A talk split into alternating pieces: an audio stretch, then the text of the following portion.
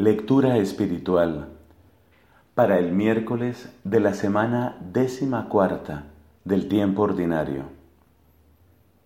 Del comentario de Procopio de Gaza, obispo, sobre el libro de los Proverbios. La sabiduría se ha construido su casa.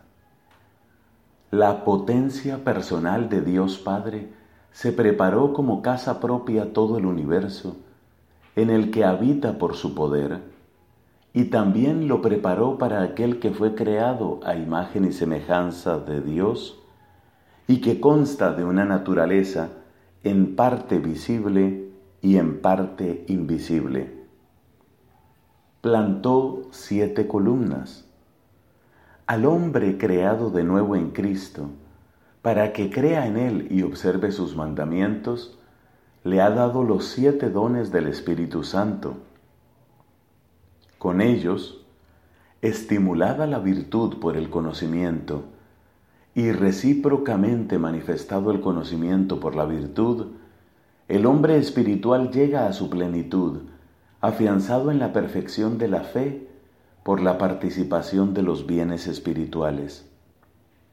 Y así, la natural nobleza del espíritu humano queda elevada por el don de fortaleza, que nos predispone a buscar con fervor y a desear los designios divinos, según los cuales ha sido hecho todo, por el don de consejo, que nos da discernimiento para distinguir entre los falsos y los verdaderos designios de Dios, increados e inmortales, y nos hace meditarlos y profesarlos de palabra al darnos la capacidad de percibirlos.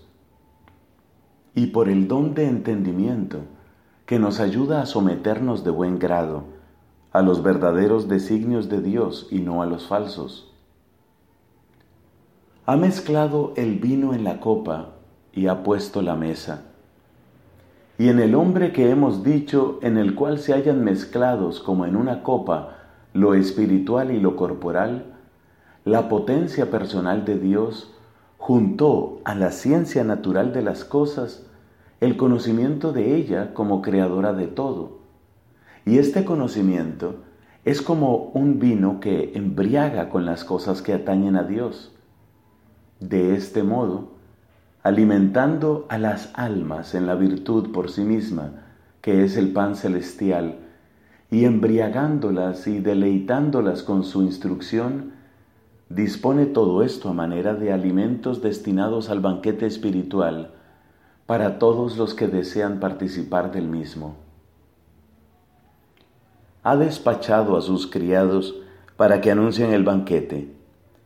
Envió a los apóstoles, siervos de Dios, encargados de la proclamación evangélica, la cual, por proceder del Espíritu, es superior a la ley escrita y natural, e invita a todos a que acudan a aquel en el cual, como en una copa, por el misterio de la encarnación, tuvo lugar una mezcla admirable de la naturaleza divina y humana, unidas en una sola persona, aunque sin confundirse entre sí. Y clama por boca de ellos, el insensato que venga a mí, el insensato que piensa en su interior que no hay Dios, renunciando a su impiedad, acérquese a mí por la fe y sepa que yo soy el Creador y Señor de todas las cosas. Y dice, quiero hablar a los faltos de juicio, venid a comer de mi pan y a beber el vino que he mezclado. Y tanto a los faltos de obras de fe, como a los que tienen el deseo de una vida más perfecta, dice, venid, Comed mi cuerpo, que es el pan que os alimenta y fortalece. Bebed mi sangre, que es el vino de la doctrina celestial que os deleita y os diviniza, porque he mezclado de manera admirable mi sangre con la divinidad para vuestra salvación.